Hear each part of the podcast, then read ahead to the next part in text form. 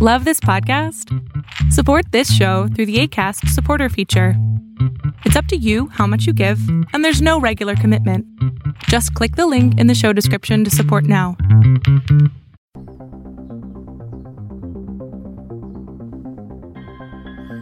Are you interested in angels, demons, spirits, ghosts, and monsters?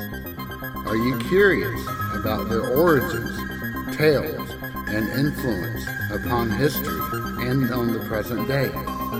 If so, sit back, relax, and welcome to Southern Demonology, the podcast that explores all of this and more.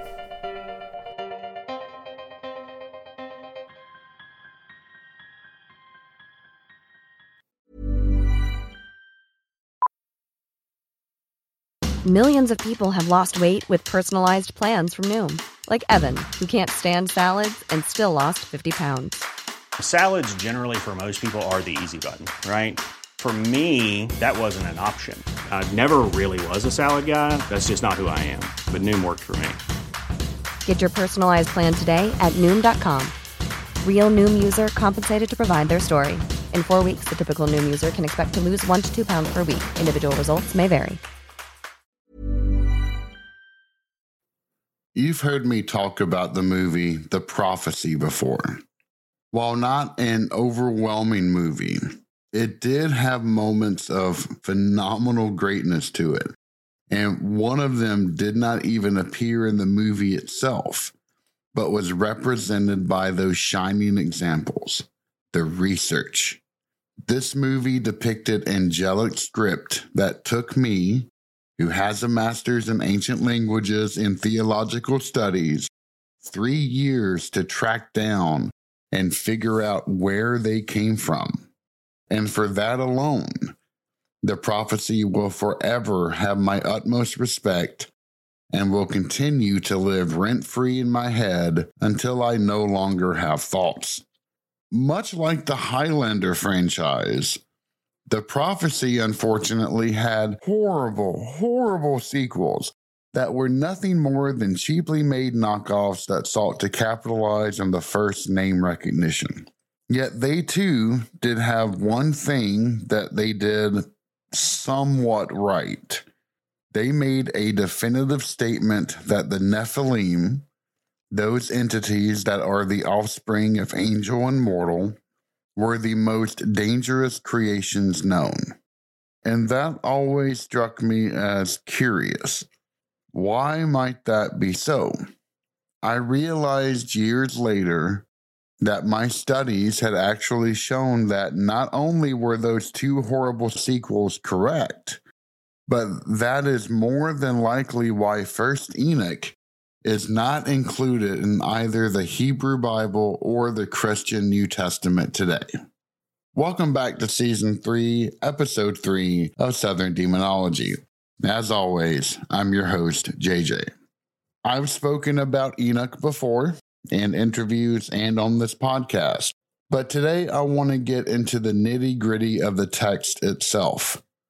I actually thought about reading some of this in Ge'ez or classical Ethiopic, but then I realized two things. First, I would probably give native speakers of Amharic and Tigrinya a minor heart attack because of the fact that ancient Ge'ez had a heck of a lot more sounds, and my pronunciation is probably horrible in my thick southern accent to begin with.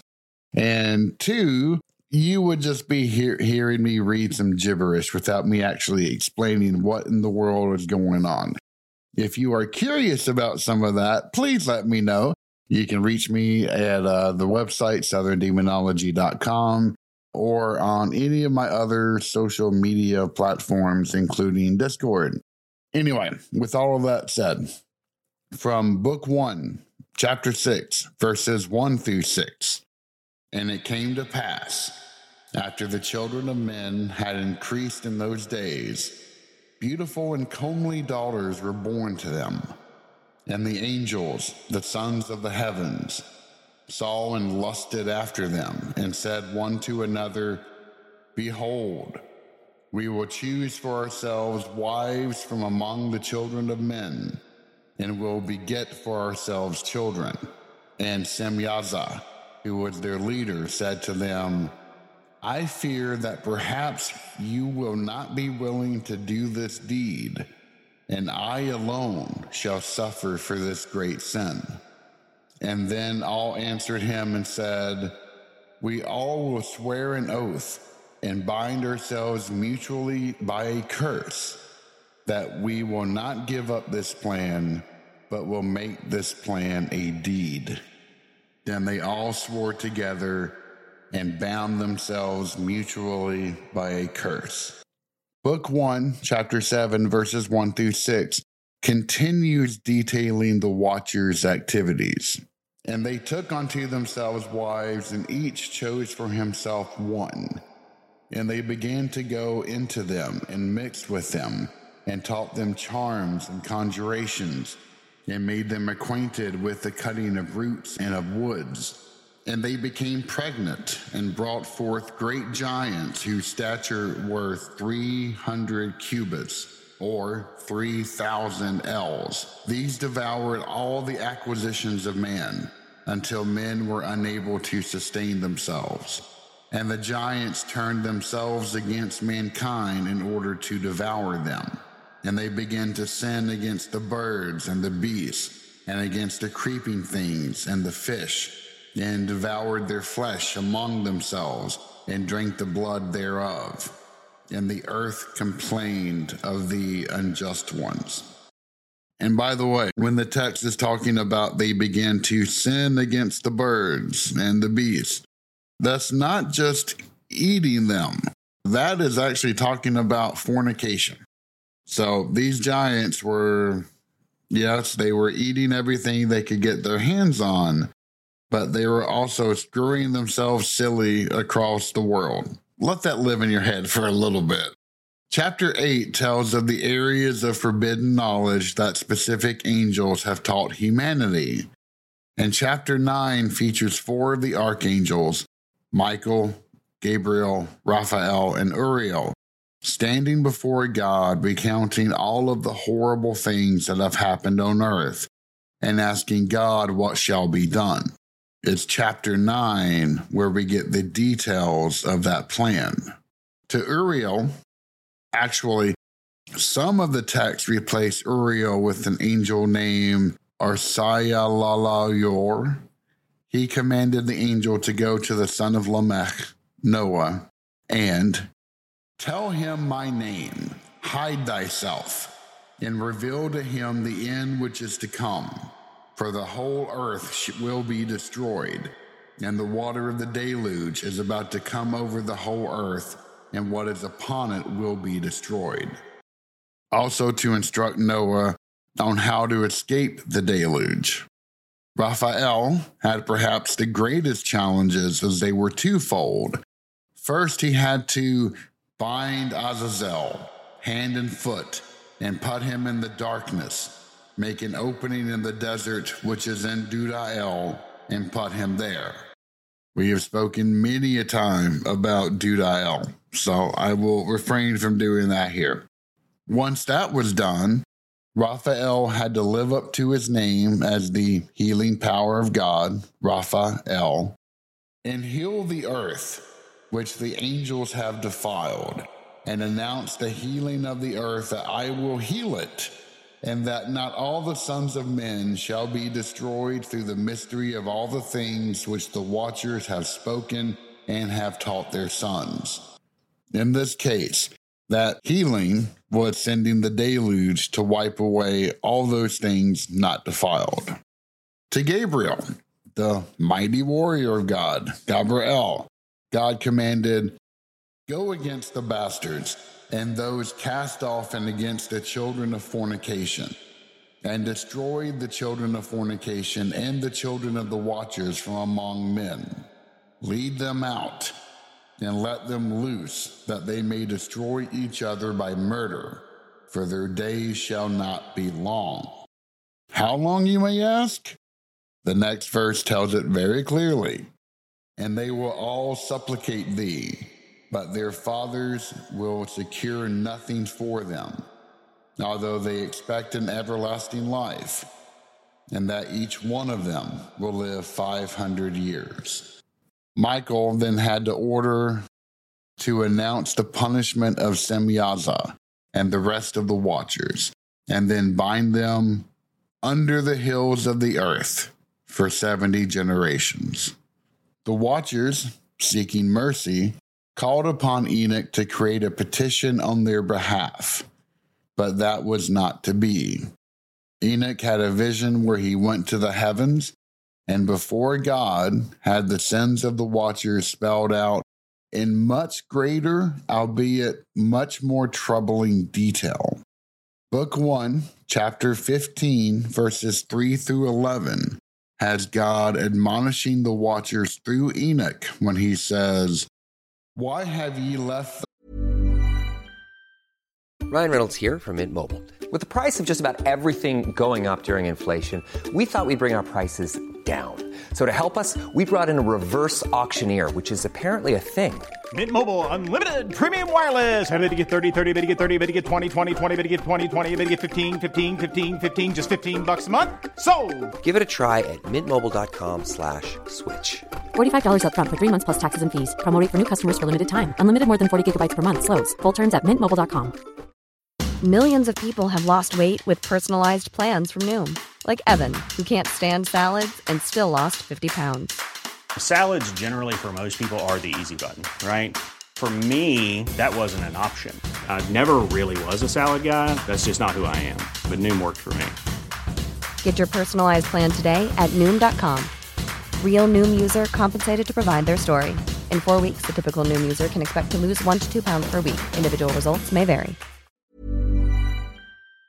The high, holy, and everlasting heaven, and lain with women, and defiled yourselves with the daughter of men, and taking wives unto yourselves, and acted like the children of earth, and begotten giants as sons, while ye were spiritual, holy, having eternal life, ye defiled yourselves with women and with the blood of flesh have begotten children, and have lusted after the blood of men, and have produced flesh and blood, as they produce who die and are destroyed.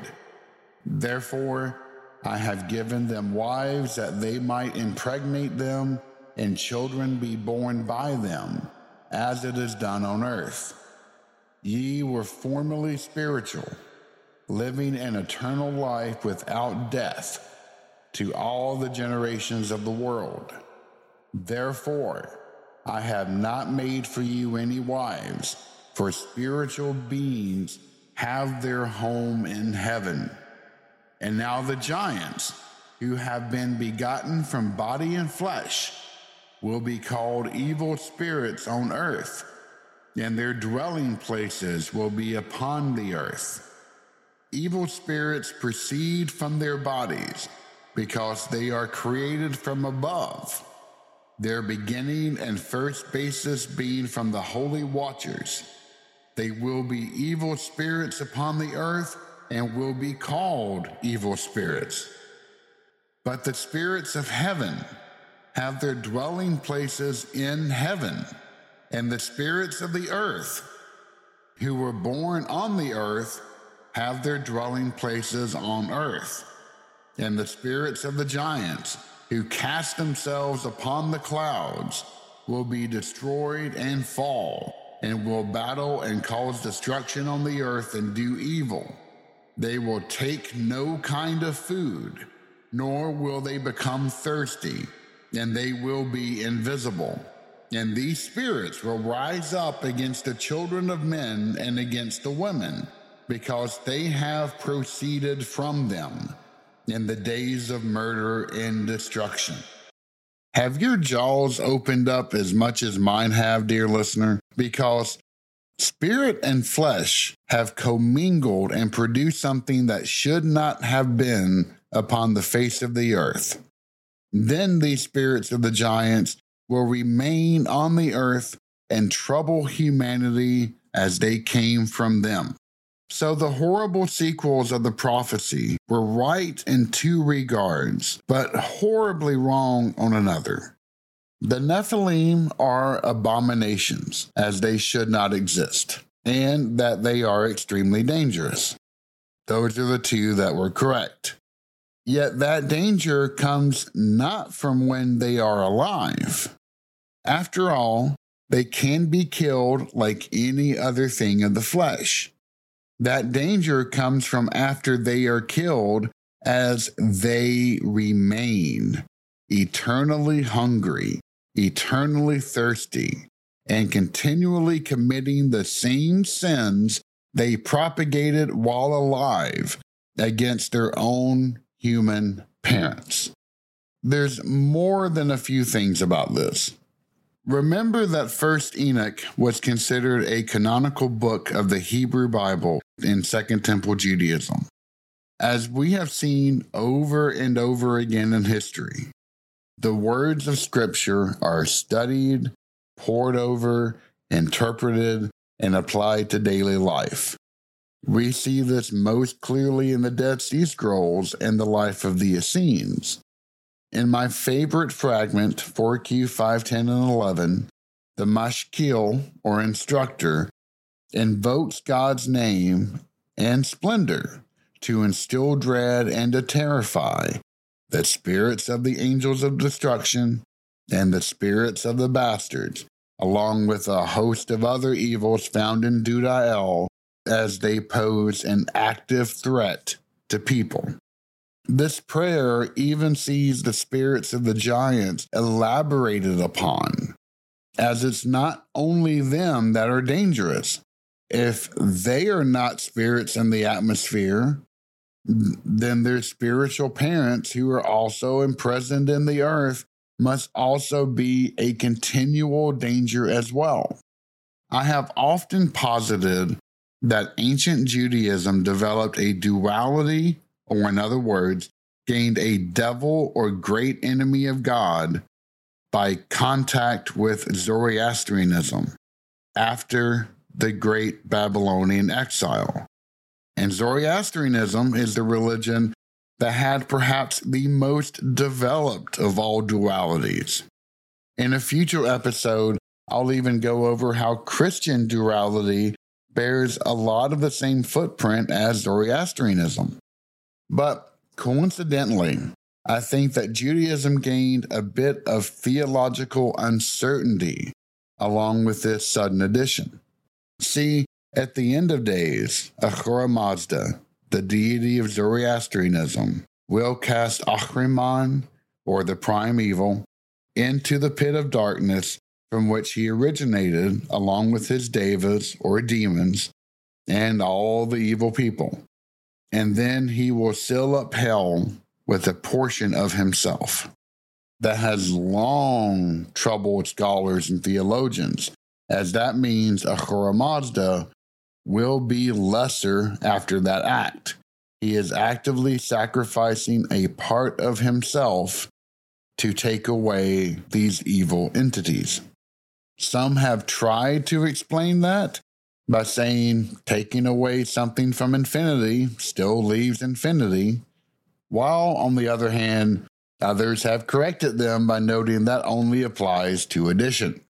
That same inconsistency lies at the heart of First Enoch as well. God had Raphael send forth the deluge to wipe away the giants. Yet, if they still remain, albeit in a different form, then that directly implies that the Nephilim cannot be rectified even by God. And that, my friends, opens up an entire can of theological worms that no one wants to deal with.